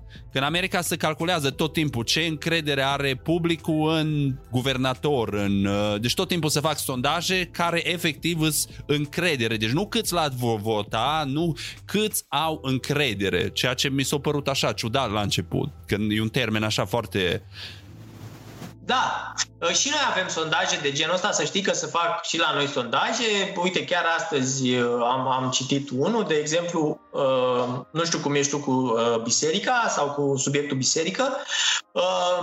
Sondajul respectiv era 41% nu s-ar... Nu, 41% sunt împotriva finanțării biserici de către stat și 42% uh, sunt pentru finanțarea bisericii de către stat și restul se, se abțineau. Erau da, uh, se abține. Era o statistică pe care eu nu o credeam până acum, dar dacă sondajul la chiar e pe bune, eu cred că cineva ar trebui să zică să nu se mai finanțeze biserica de la stat. De acord. Asta este uh, aici, părerea. Aici, în Statele Unite, au drepturi bisericile Uh, unele dintre ele sau majoritatea sunt scutite de plătit de taxe, dar nu sunt finanțate din bugete. Deci felul în da. care se finanțează ele e privat. Da. La noi sunt și finanțate din buget, sunt uh, și scutite de orice taxă, știi? Da, că... aici nu există da, și se făcea, era un studiu cu încrederea. Cine, în ce ai cea mai mare încredere? Băi, și te cam minunești, știi, când vezi că ai noștri au încredere în jandarmeria română sau când vezi că ai noștri au încredere în armata română. De, zici, bine, mă, na, și dai seama că, bă, că tu dacă nu vezi, adică bă, uh, hai să zicem că cu jandarmeria mai lucrezi, dar cu armata română, bă, de ce avea încredere în armata română? Că de 30 de ani n-ai mai văzut-o. Adică nu e ca și cum avem, a rămas în pământenită aia, bă, noi, românii, am rupt tot, eram cei mai tari și n-ai mai bă. De am exemplu, bătut pe turci cu stejari. din astea. Și stai și te gândești, băi, cam ce popor uh, avem și cum, cum se gândește el. Că, uite, eu am făcut o întrebare la jandarmerie. Jandarmeria română în ultimii 10 ani au trimis 1000 de oameni, mă, pe, în, din misiuni internaționale. 1000, atât, 1000. Știi câți jandarmi avem? 30 de mii. Haide, pui. Deci, 30 de mii, mă. Și 15.000 de polițiști. Deci e dublu jandarm ca și polițiști? Toate. Ai, da. niciodată nu mi-aș fi imaginat chestia asta. Pentru asta spun, ideea sunt super finanțați, adică ăștia au tehnică nouă, totul, totul este pe mâna jandarmeriei doar pentru că jandarmeria poate fi controlată, pentru că este militarizată. Dar lumea nu știe asta. Lumea nu știe asta când eu zic, bă, terminați odată cu jandarmeria aia. Nu zice, nu bă, că tu ai ceva cu ei, că te-au bătut ei pe tine în viața viitorie. Bă, în primul rând, nu m-au bătut niciodată. Și în al doilea rând, din punct de vedere democratic, ăștia n-au ce să caute ca instituție într-o țară precum România. Înțelegi? Da, deci, pe așa, după uh, cum, cum ai spus-o, ca și bodyguards politicienilor pe care activează sau când vor Gărzi, gărzi pretoriene, le spun eu. Deci gărzi pretoriene. Din, din ăștia, adică eu mă duc în Parlament și vorbesc, de exemplu, cu Stelian Ion, mai mă înțeleg eu bine, Stelian Ion este deputat de Constanța. Și spuneam ăstea, băi nene, hai să luăm măsuri, că nu se poate cu ăștia, activați-vă și voi, spuneți și voi că sunt susținători, adică nu vă mai feriți. Și vine Lucian Viziteu, care este uh, deputat de Bacău și este membru în Comisia SRI. Pe lângă faptul că mă corectează că foloseam uh, asta ca o aroganță, așa, e de seama cu mine, 35 de ani, uh, că am folosit termenul uh, secretizat în loc de clasificat când vorbeam de niște documente care sunt clasificate, știi? Și am zis secretizat. Bine, boss, gata, dar atunci știu, nu mai clasificat folosesc. Na, să nu mai mă certe domnul deputat, vine și îmi spune, dar ce vrei, mă, să, um, uh, să uh, desfințezi jandarmeria? Păi și ce facem cu uh, astea, cu convențiile NATO? Zic, ce convenții NATO, mă? Zic, uh, care e treaba cu convenția NATO? Păi noi avem niște obligații față de partenerii strategici din NATO. Zic, da, prietene, dar NATO nu ți-a spus că să trimiți jandarmi că, de exemplu, Austria este partener NATO care a desfințat jandarmeria. Belgia este partener NATO care în 2000 a desfințat jandarmeria. Deci, ăia sunt parteneri NATO fără jandarmerie.